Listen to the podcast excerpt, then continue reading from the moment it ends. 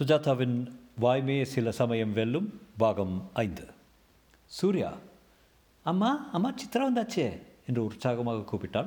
விஜி டாக்ஸிலிருந்து அவளை இறக்கிவிட்டு சற்று அவசரமாக தன் அறைக்கு நோக்கி சென்றான் சித்ரா சாயக்கத்துடன் பெட்டியை சேகரித்து கொண்டு தலைமுடியை பின் தள்ளிக்கொண்டு கத்தாதடி என்று சூர்யாவை அதட்டினாள். அம்மா புடவையில் கை காரியத்தை துடைத்து கொண்டு என்னடி ஒரு நாள் முன்னாடியே வந்துட்டா? பிக்னிக்கெல்லாம் முடிஞ்சு போச்சா? சித்ரா மெதுவாக இல்லைம்மா அப்பாவுக்கு உடம்பு சரியில்லைன்னதும் எனக்கு இருப்பு கொள்ளவே இல்லை.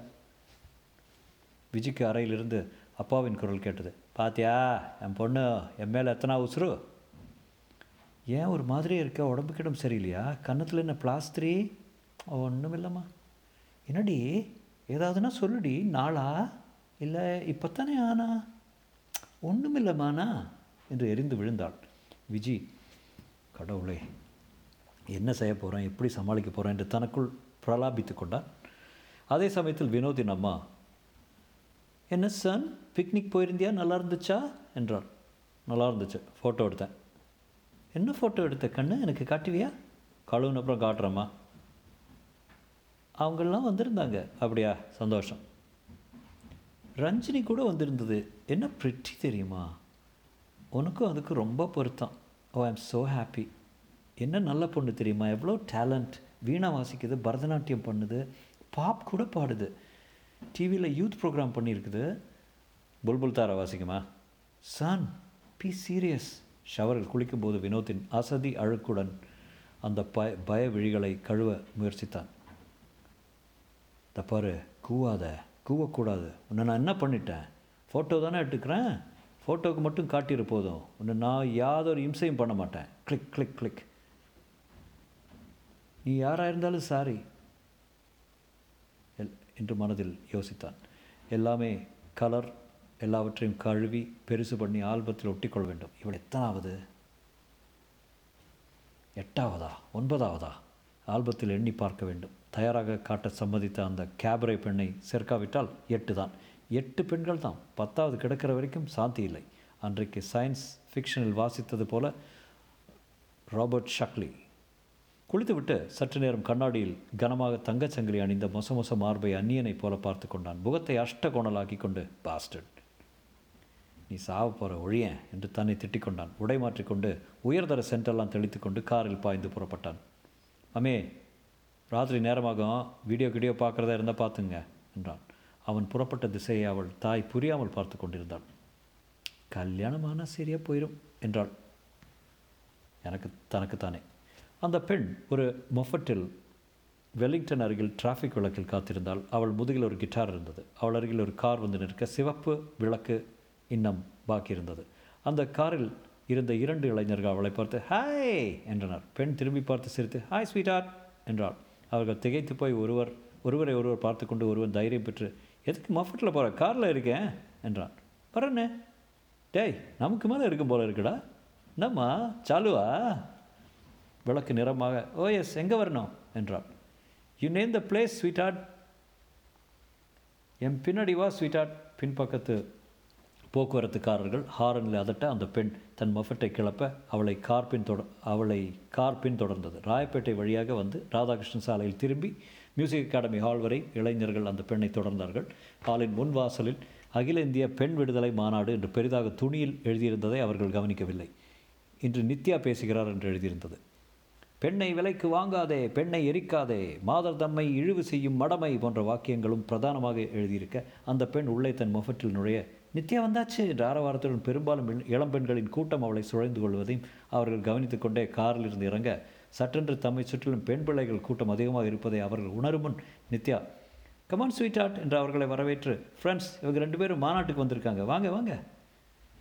இல்லைங்க அப்புறம் வர்றோம். பொறுக்கிப்பாயிலுங்க ரோட்டில் போகிற பொம்பளைங்கள்லாம் கிடைக்கக்கூடியவங்கன்னு எண்ணமா? கேர்ள்ஸ் இவங்களை என்ன செய்யலாம்? கற்பழிக்கலாமா? கழட்டியா சட்டையை? இளைஞர்கள் இருவரும் இந்த வகை பெண்களை சந்தித்ததே இல்லை. டேய் மாட்டிக்கிட்டோன்னு நினைக்கிறேன். இது ஏதோ விமன் ஸ்லிப் கூட்டம். ஓ my god what's this sister விட்டுருங்க. அவர்களை நிஜமாகவே சட்டையை பிடித்து கழற்றி துகிலுரை ஆரம்பித்தார்கள் அந்த பெண்கள். அந்த பெண் நித்யா உக்ரமாக சிஸ்டர் ராஸ்கல் கிடைக்கலைன்னா சிஸ்டர் காளை மாட்டை வண்டியில் போட்டுறதுக்கு முன்னாடி என்னடா செய்வீங்க? என்னடி செய்வாங்க? மை காட் வேண்டாம். டேய் ரொம்ப திராவக கேஸாக இருக்கும் போல இருக்குடா. ஓடுறா டே காருக்குள் பாய்ந்து பங்க்சர் டயரையும் பொருட்படுத்தாமல் வளைந்து நெளிந்து அவர்கள் புறப்பட முழுசாக தக்காளி ஒன்று டிரைவரின் முகத்தில் வெடித்தது. நித்யா இதை கேலியாக எடுத்துக்கொள்ளவில்லை சிரிக்கவில்லை. இந்த மாதிரி ரெண்டு மூணு இடத்துல புத்தி புகட்டி தான் ஆகணும். அவள் முரட்டு கதறில் சட்டை அணிந்திருந்தால் கொஞ்சமேனும் தன்னுடைய அலங்காரத்தை பற்றி கவலைப்பட்டவளாக தெரியவில்லை. தலைமுடியை சுத்தமாக சின்ன பையன் சலூன் கிராப் போல வெட்டியிருந்தால் மிக மெலிய வைராக்கியமான உதடுகள். நெற்றியில் சேர முயற்சி செய்து கொண்டிருந்த புருவம் சற்றே மேல் நோக்கிய மூக்கு சின்ன மார்பு சட்டையில் தொடாதே என்று எழுதியிருந்து கிட்டாரில் நித்யா என்று குறுக்கே எழுதியிருந்தது. குறுக்கே எழுதியிருந்தது. அவள் அந்த கூட்டத்தில் மிகவும் பிரசித்தமானவள் என்பது சுலமாக தெரிந்தது. உள்ளே செல்லும்போது நூற்றுக்கணக்கான பெண்கள் நித்யா நித்யா என்று அவளை தொட்டு தொட்டு தம் சந்தோஷத்தை வெளிப்படுத்தி கொண்டிருந்தனர். மேடையில் பேசிக் கொண்டிருந்த நடுத்தர வயது பெண்மணியிடம் இருந்த கவனம் முழுவதும் விலகி அந்த ஹாலில் அடைந்திருந்த ஆயிரம் பேரும் நித்யாவையே பார்த்து கொண்டிருக்க அந்த அம்மாள் சளைக்காமல் புள்ளி விவரமாக அளித்து கொண்டிருந்தாள். நைன்டீன் எயிட்டி சென்ஸ் படி சென்சஸ் படி தமிழ்நாட்டில் மொத்த ஜனத்தொகை நாலு கோடியே எண்பத்தி ரெண்டு லட்சத்தி தொண்ணூற்றி ஏழாயிரத்து நானூற்றி ஐம்பத்தி ஆறு. இதில் பெண்கள் இரண்டு கோடியே முப்பத்தெட்டு லட்சத்து எழுபத்து தொண் தொண்ணாயிரத்தி இருநூற்றி இருபத்தி எட்டு. இவங்களில் வேலைக்கு போகிறவங்க எத்தனை பேர்? ஐம்பது லட்சம். அவ்வளோதான் ஆண்கள் ஐம்பது சதவீதம் வேலைக்கு போகிறப்ப பெண்கள் எத்தனை சதம்? இருபத்தி ஓரு சதம். இப்போது நித்திய மேடைப்படிகள் துடிப்புடன் ஏறிச் செல்ல கதை கைதட்டல் ஆரவாரம் அதிகரித்தது. அம்மாள் இதோ நித்யா வந்தாச்சு. இனிமேல் என்னதான் நான் சொன்னாலும் கவனிக்க போகிறதில்ல நீங்கள் நித்யா மேடையில் கிட்டாருடன் பிரவேசித்து எல்லோரையும் நோக்கி கையாட்டினாள். அவள் ஒரு இயல்பான தலை தலைவி என்பது தோரணையில் தெரிந்தது. மைக்கின் அருகில் வந்து அதை செக் செக் என்று பரிசோதித்து இடம்பலமாக திரும்பி அவளுக்காக காத்திருந்த வாத்திய கோஷ்டி அத்தனையும் தொடாதே என்று மார்பில் எழுதிய பெண்கள் மெதுவாக மேடையில் தோன்ற நித்யா தன் கிட்டாரை மீட்டிக்கொண்டே அன்புள்ள அடிமைகளே என்று தொடங்க ஏற்பட்ட சலசலப்பை கையை காட்டி நிறுத்தி மாநில அளவில் மாநாடு கூட்டி பெண் சுதந்திரத்தை பற்றி பெருசாக பேசிட்டு வீட்டுக்கு போன உடனே உங்களோட விலங்குகளை விசுவாசமாக மாட்டிக்க போகிற உடன்பிறா சகோதரிகள் சகோதரிகளே. இப்போது எல்லாம் மௌனமாகிவிட நித்யாவின் முக்கியத்துவம் கவர்ச்சி புரிய. இந்த மீட்டிங்க்கு வர்றதுக்கு முன்னே ரெண்டு பேர் காரில் வந்து என்னை நிறுத்தி என்னம்மா தனியாக போறிய? வர்றியான்னாங்க. நீ என் பின்னாடி வாடா சோமாரின்னு. ஒரு பெண்ணை பார்த்தா அதுவும் ஸ்கூட்டர் ஓட்டினா சட்டை பேண்ட் போட்டுக்கிட்டு இருந்தா அவ அவைலபிள் உடனே அருகில் இருக்கிற படுக்கைக்கு கூப்பிடுவாங்க. சட்டென்று நிறுத்தி படுக்கை. அதான் சிஸ்டர் உன்னுடைய வீழ்ச்சி. படுத்தே போச்சு. உன்னை படுக்க வைக்கிறது தான் எல்லா சாகசங்களும். கவிதை எழுது எழுதுவாங்க படம் எழுதுவாங்க பேஸ்டர்ஸ் படுக்கிற வரைக்கும் தலையால் தண்ணி த குடிப்பாங்க. உன்னை வணங்குவான் கடவுளும்பாங்க தேவியும்பாங்க தாயேம்பாங்க மெலிதாக நித்யா கிட்டாரை மீட்ட துடிப்பான மெட்டில் மற்ற பேர் தாளத்துக்கேற்ப கைதட்ட பாடினாள். பெண்ணே உன்னை வணங்குகிறார். பெரிதாய் உன்னை மதிக்கிறார். விண்ணில் தூங்கும் கடவுள் போல உன்னை அவர்கள் துதிக்கிறார். தாயே இவர்கள் மூலம் அமைய தா தயை செய் பிள்ளை பெற்றுத்தா நாயே என்று சில சமயம் ஸ்- நிந்தித்தாலும் முத்தம் தா திருவே உந்தன் நிலை பேசி தெருவில் நிறைய பாடுகிறார். இருளில் உன்னை விலை பேசி இடையை மார்பை தேடுகிறார். நாட்டின் தலைவி நீதானே நகரமெங்கும் உன்முகமே வீட்டை மட்டும் சீராக்கு வேளா வேளை சோறாக்கு. பாட்டை பாதியில் நிறுத்தியவளை கூட்டம் மேலும் பாடச் சொல்ல இருங்க பாட்டை கேட்டுட்டு வீட்டுக்கு போயிடுவீங்க அதுக்கு முன்னால் முக்கியமானவங்களோட பேச்சை பொறுமையாக கேட்கணும். Doctor Sarathamma leading gynaecologist. அவங்க சொல்ல போகிற உண்மை கொஞ்சம் கசப்பாக இருக்கும். ஆனால் நாம் கேட்க வேண்டியதும் முக்கியம். Doctor Saradhamma will you please come to the stage doctor Saradhamma மேடைக்கு வர கூட்டம். வேண்டாம் இன்னொரு பாட்டு என்று ஆரவாரிக்க சாரதாம்மா கொஞ்சமும் பதற்றப்படாமல். இன்னொரு பாட்டு வர்றது அதுக்கு முன்னாடி நான் உங்களுக்கு சொல்ல போகிற சில விஷயங்கள் உங்களுக்கு அதிர்ச்சி அளிக்கப் போகிறது. குறிப்பாக ஒரு டீனேஜ் பெண்ணுக்கு ஒரு பிக்னிக்கில் நடம் சமீபத்தில் நடந்தது என்று தொடங்கினாள். டாக்டர் சாரதாமா நித்யாவின் பாட்டின் இடையில் குறுக்கிட்டதாக கூட்டம் ஆரவாரம் செய்வதை சற்றென்றும் பொருட்படுத்தாமல் பிடிவாதத்துடன் சாரி இந்த துடிப்புள்ள ரத்தம் கொண்ட நித்யாவோட பாட்டில் நான் தான் மயங்கியிருக்கேன். பாட்டை மட்டும் கேட்காம அதன் அர்த்தத்தையும் கேட்கணும். குறிப்பாக இளம் பெண்கள் இன்றைக்கி பெண் விடுதலை பற்றி பேப்பர்லேயும் மேடையிலையும் நிறைய பேசுகிறாங்க நமக்கெல்லாம் சுதந்திரம் கிடச்சிருக்கோம். டிவோர்ஸ் சுலபமாயிருச்சான் ஓட்டு உரிமை கிடச்சிருச்சான் நிஜமாகவே நமக்கு சுதந்திரம் கிடச்சிருச்சானா? இல்லை. We still live in a male dominated male chauvinistic society நமக்கு ஆண்கள் தர சலுகையெல்லாம் மேல் பூச்சு. இந்த அம்மா பாட்டில் சொன்னாப்புல வீட்டில் இரு கடவுளராக கொண்டராரேங்கிறாரு அவ்வளோதான் பெண்ணுக்கு தனிப்பட்ட பொருளாதார சுதந்திரம் வர்ற வரைக்கும் அவளுக்கு நிஜ சுதந்திரம் கிடையாது. விடுதலை கிடையாது. சம்பாத்தியம் அந்தஸ்து எல்லாத்துக்கும் ஆணை அவ சார்ந்திருக்கிற வரைக்கும் அடிமைதான். ஒரு சின்ன சம்பவம் சொல்கிறேன் கேளுங்க. ஷாக்கிங்காக இருக்கும். ஒரு வாரம் முன்னாடி என் கிளினிக்கு ஒருத்தர் தன் கூட ஒரு பதினாறு பதினேழு வயசு பெண்ணையும் அழைச்சிட்டு வந்தார். அந்த பொண்ணு ஸ்கூல் பிக்னிக் போயிருக்குது. ரெண்டு பாய்ஸ் அப்பாவுக்கு உடம்பு சரியில்லைன்னு சொல்லி அவளை ஏமாற்றி அழைச்சிட்டு ஒரு தனி இடத்துக்கு போய் சட்டையெல்லாம் கிழித்து ஃபோட்டோ எடுத்திருக்காங்க. அவளை அப்படியே விட்டுட்டு சுதந்திரமாக போயிட்டாங்க.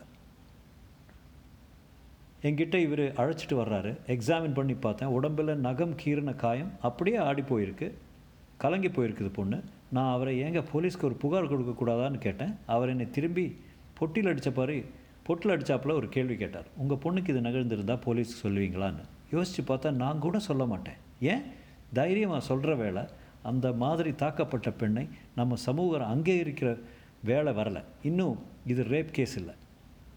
இன்றைக்கி நியூஸ் பேப்பரில் ரிப்போர்ட் ஆகிற ஒவ்வொரு ரேப் கேஸுக்கும் பத்து கேஸ் ரிப்போர்ட் ஆகிறதில்ல காரணம் சம்பந்தப்பட்ட பொண்ணோட வாழ்வு பாழாயிரும். அதனால தான் அவளை யாரும் கல்யாணம் பண்ணிக்க மாட்டாங்க. கல்யாணங்கிறது தான் நமக்கெல்லாம் குறிக்கோளாக இருக்குது. கல்யாணம் பிள்ளை பெறுறது. எப்படி உருப்படுவோம்? சொல்லுங்கள் இந்த நிலை மாறுறதுக்கு ரொம்ப நாள் ஆகும். ரெண்டாயிரம் வருஷ சரித்திரத்தை இருபது வருஷத்தில் திருத்திட முடியுமா? சொல்லுங்கள் நாளாகும். அது வரைக்கும் நாம் எல்லோரும் ஜாலியாக பாடிக்கிட்டு மாநாடு கூடிக்கிட்டு இருக்கலாம். நித்யா நல்லா பாடுமா? நன்றி வணக்கம். டாக்டர் சாரதாம்மா மேடையை விட்டு இறங்கும்போது நித்யா ஒரு நிமிஷம் டாக்டர் என்றான் அந்த பொண்ணு யார்? சாரி நான் அதை சொல்கிறதுக்கு இல்லை. ப்ரொஃபஷனல் எத்திக்ஸ் சொல்ல மாட்டீங்க எங்கள் இயக்கத்தில் என்ன பண்ண முடியும் சொல்லுங்கள் உங்கள் இயக்கம் கையால் ஆகாத இயக்கம். ஏதாவது பண்ண முடியும்னு நீங்கள் நினச்சிட்டு இருக்கீங்கன்னா அது முட்டாள்தனம். அதுதான் நான் சொல்ல வந்தேன். பாய் என்று மௌனத்தின் இடையில் புறப்பட்டு சென்றான். அம்மா சித்ராவுக்கு தலைவாரி பின்னி கொண்டிருக்க சித்ரா வெறுத்து பார்த்து கொண்டிருந்தாள். என்னடி ஆச்சு உனக்கு? உடம்பு சரியில்லையா? ஒன்றும் இல்லைம்மா பாட போகிற பிக்னிக் போயிட்டு வந்ததுலேருந்து உடம்பு ஒரு மாதிரி ஆகிடுத்து மின்னி முன்ன போல் இல்லடி நீ என்ன பண்ணுறது சொல்லு? சாதம் வேண்டி வேண்டியிருக்கலையா? ஒன்றும் இல்லைம்மா ஏன் பின்ன ரெண்டு நாள் ஸ்கூலுக்கு போகல பிடிக்கல. என்ன பிடிக்கல? என்ன பிடிக்கலங்கிறேன் டீச்சர் முஞ்சியா? யாரையுமே. விஜய் அதை கேட்டுக்கொண்டே உள்ளே வந்தான். சித்ரா ஸ்கூலுக்கு போகலையா என்னவோ ஆயிடுத்துப்பா இவளுக்கு. இத்தனை சிடுமுஞ்சே இருந்ததே இல்லை. அந்த பிக்னிக்கில் என்னவோ நடந்திருக்கு. சொல்ல மாட்டேங்கிறது. சொல்லுடி யாராவது ஒன்று திட்டினாளா அடித்தாளா விஜய் அதெல்லாம் இல்லாமா அவளை தொந்தரவு பண்ணாதீங்க. சித்ரா அம்மா அம்மா பிக்னிக் போனதிலிருந்து என்று தயங்கி விஜயை பார்த்தாள். அம்மா என்னடி? என்றாள். விஜய் கலவரத்துடன் ஒன்றுமில்லை நீங்கள் தொந்தரவு பண்ணாதீங்க என்று சொன்னான் பயமாக இருக்குமா? யாரை பார்த்தாலும் பயமாக இருக்குது உன்னை பார்த்தா என்ன பார்த்தா? அவள் குரல் சற்று தூரத்தில் விரக்தியாக ஒழித்தது அந்த தாயின் செவிக்கு வினோதமாக இருந்தது. ஏண்டாப்பா? ஏதாவது காற்று கருப்பு அண்டி இருக்குமோ? வெள்ளைக்கட்டி வேணா போட சொல்லட்டா? இதற்குள் அப்பா லட்சுமியே என்று கூப்பிட தோ வரேன் என்று உள்ளே போக விஜய் தனியாக சந்தர்ப்பத்தை பயன்படுத்தி கொண்டு சித்ரா தப்பாரு நான் என்ன சொன்னேன்? காயம் மாதிரி ஆறி போயிடும்னு. சூர்யா வந்து சித்ரா இந்த ஊக்க போட்டு விடு என்றாள். சூர்யா நாமெல்லாம் சினிமா போகலாமா என்றான் விஜய் உற்சாகத்துடன். சித்ரா நான் நீ. சூர்யா உள்ளி துள்ளி கொடுத்து வால்ட் டிஸ்னி படம். கரெக்ட் என்றான் விஜய் நீங்கள் போயிட்டு வாங்க. சித்ரா அக்கா ஏன் நேத்திக்கும் ஒளி ஒளியும் பார்க்கல? போடி போர். விஜி இன்றைக்கி நிச்சயம் சாயங்காலம் படம் பார்க்க போகிறோம் அங்கேருந்து ஐஸ்கிரீம் பார்லர் போய் பெரிய கோன் அப்புறம் சர்க்கஸ் என்ன வேணும் உனக்கு? என்று நிமிர்ந்து பார்த்தபோது சித்ரா சுவாரஸ்யம் இல்லாமல் எழுந்து சென்றான் டாக்டர் சாரதாமாவின் கிளினிக்கு வெளி அறையில் ஒரு சோர்ந்த பெண் இடுப்பில் ஒரு குழந்தை பக்கத்தில் ஒரு குழந்தையுடன் உள்ளே செல்ல இந்த மாத்திரையை கத்திரி வலி எடுத்து எடுக்கிற வரைக்கும் தினப்படி ஒன்று சாப்பிடு அப்புறம் பீரியட் வர வரைக்கும் நிறுத்திடு என்றாள். நித்யா அவளை பார்க்க வந்திருப்பதா நர்ஸ் சொல்ல உள்ள வர சொல்லு என்றாள். இதனால் ஒன்றும் கெடுதல் இல்லை தானே டாக்டர் கெடுதல் இருக்கலாங்கிறாங்க. ஃப்ரான்ஸில் பல பேர் நிறுத்தியிருக்காங்க. மாத்திரை வேண்டாம்னா வேண்டாம்னா கட்டுப்பாடாக இருக்கணும். உன் புருஷங்கிட்ட சொல்லு இல்லாட்டி அந்த ஆளை கூட்டிகிட்டு வா. போதும் பெத்தது. அவர் கேட்க மாட்டேங்கிறாரு டாக்டர் பார்த்து மாத்திரையே பரவாயில்ல. என்றவளை நித்யா அனுதாபத்துடன் பார்த்தாள். என்ன பார்க்குற நித்யா? பெண்கள் இயக்கத்தின் ராஜகுமாரி புதுமை பெண்களின் உரிமை குரல். இந்த மாதிரி கேஸையெல்லாம் உங்கள் இயக்கம் எடுத்துக்குமா சொல்லு. நீங்கள் ஃபைட் பண்ணுறது ஒரு பிரின்சிபலுக்கு தானே? கேலி பண்ணுறீங்க டாக்டர் நான் இன்றைக்கி கூட்டத்தில் சொன்னது உண்மையாக இல்லையா? The problem is much bigger Nithya. It's much deeper நம்மளையெல்லாம் தெய்வமாக்கியே சா சாவடிச்சிருக்காங்க. பெரிய சதி இது. உண்மைதான் டாக்டர் இருந்தாலும் சும்மா இருந்துடுறதா? சேச்சே அதுக்கு தான் பாட்டு பாடி கைதட்டுறோமே. வருஷா வருஷம் மாநாடு கூடுறோம் பத்திரிகையில் எழுதுகிறோம் போதாதா? விரக்தியாக பேசுகிறீங்க நீ லைஃப்பில் பார்க்க வேண்டியது நிறைய இருக்குது நித்யா. இப்போ போனாலே பொண்ணு நாலு குழந்த நாலு அபார்ஷன் ரெண்டு குழந்த சேர்ந்தாப்புல மாரில் பால் சாப்பிடுது பேஸ்டட் வாசக்டமி பண்ண வேண்டாம். பதிலாக இவ மாத்திரை சாப்பிட்றா. ரியாக்ஷன் அவர் சுகத்துக்கு நான் விட்டு கொடுக்கணுமே வேணுமே டாக்டர் நான்சென்ஸ் டாக்டர் கூட்டத்தில் நீங்கள் ஒரு பொண்ணை பற்றி பேசுனீங்களா? அவள் யார்? பேர் சொல்ல மாட்டேன்னு சொன்னேன் இல்லையா? டாக்டர் அந்த கேஸை நான் விசாரித்து குற்றவாளியை கண்டுபிடிச்சி தண்டனை வாங்கி கொடுக்க தீர்மானிச்சிருக்கேன். பேரை மட்டும் சொல்லுங்கள் பப்ளிசிட்டி இல்லாமல் நான் பார்த்துக்கிறேன் சாரி நித்யா சொல்ல முடியாது. அப்போ டாக்டர் நீங்களும் அந்த சமூக சமூகத்தோட அம்சம் ஆயிட்டீங்க இந்த பாரு நித்யா உனக்கு லா தெரியாது. போலீஸ்கிட்ட புகார் சொன்னால் பேர்டன் ஆஃப் ப்ரூஃப் பெண்கிட்ட இருக்கிற வரைக்கும் அவள் கோர்ட்டில் சாட்சி சொல்லி வேண்டி இருக்கிற வரைக்கும் புத்திசாலி லாயர்ஸ் இருக்கிற வரைக்கும் இந்த மாதிரி சம்பவங்கள் நடந்துக்கிட்டே தான் இருக்கும். எந்த இந்திய பெண் பப்ளிக்காக என்னை இந்த மாதிரி செஞ்சாங்கன்னு காயங்களுக்கு லிஸ்ட்டு கொடுக்கும் சொ கொடுக்கும் சொல்லு. பதினாறு வயசு பொண்ணுக்கு கிடைச்ச அதிர்ச்சி போதாதுன்னு கோர்ட்டில் வேறு சீரழிஞ்சால் தற்கொலை பண்ணிக்கணும். நோ நித்யா நான் சொல்ல மாட்டேன். நித்யா சற்று நேரம் யோசித்து கொண்டிருந்தவள் திடீரென்று சரி வரேன் என்று புறப்பட்டாள். கிளினிக்கை விட்டு வெளியே வரும்போது காத்திருந்த மற்றொரு பெண் என்ன தெரிஞ்சுதா? என்றாள். சொல்ல மாட்டானாம் நம்மளால் கண்டுபிடிக்க முடியாதுன்னு நினச்சிட்டு இருக்கா? பார்த்துடலாம் என்றாள். பக்கத்தில் ஏதாவது ஃபோன் இருக்கிற ஹோட்டலாக பாரு. வால் டிஸ்னியின் படம் ஓடிக்கொண்டிருந்தது. சூர்யா வைத்த கண் வாங்காமல் பார்த்து கொண்டிருக்க விஜி இந்த பக்கம் வீட்டிருந்த சித்ராவை அடிக்கடி கவனித்து கொண்டிருந்தாள். இருந்தான் திரையில் ஒரு சிறுத்தை மானை துரத்தி அடித்து அதை ஓடவிட்டு வீழ்த்தி கிழித்து குதற முதல் ரத்தம் பீரிடும்போது விஜி சற்று கவலையுடன் பக்கத்தில் பார்க்க சித்ராவை காணோம். விஜி திடுக்கிட்டு அரங்கத்தை விட்டு வெளியே வந்து தியேட்டரின் முன்பதுகையெல்லாம் தேட பெண்கள் பாத்ரூமின் முன்னால் ஒரு மூலையில் தரையில் உட்கார்ந்து கொண்டு சித்ரா அழுது கொண்டிருந்தாள். சித்ரா! சித்ரா என்னாச்சு? அந்த மானுக்கு உடம்பெல்லாம் ரத்தம். எனக்கு என்னவோ ஞாபகம் வந்தது. விஜய் சார் எப்போ பார்த்தாலும் ஞாபகம் வர்றது ராத்திரி படுத்துக்கவே பயமாக இருக்குது உடம்பெல்லாம் கம்பளி பூச்சி மாதிரி அருவறுப்பாக இருக்குது பயமாக இருக்குது திடீர்னு தூக்கி தூக்கி போடுறது எல்லாம் சரியாக போகும் சித்ரா?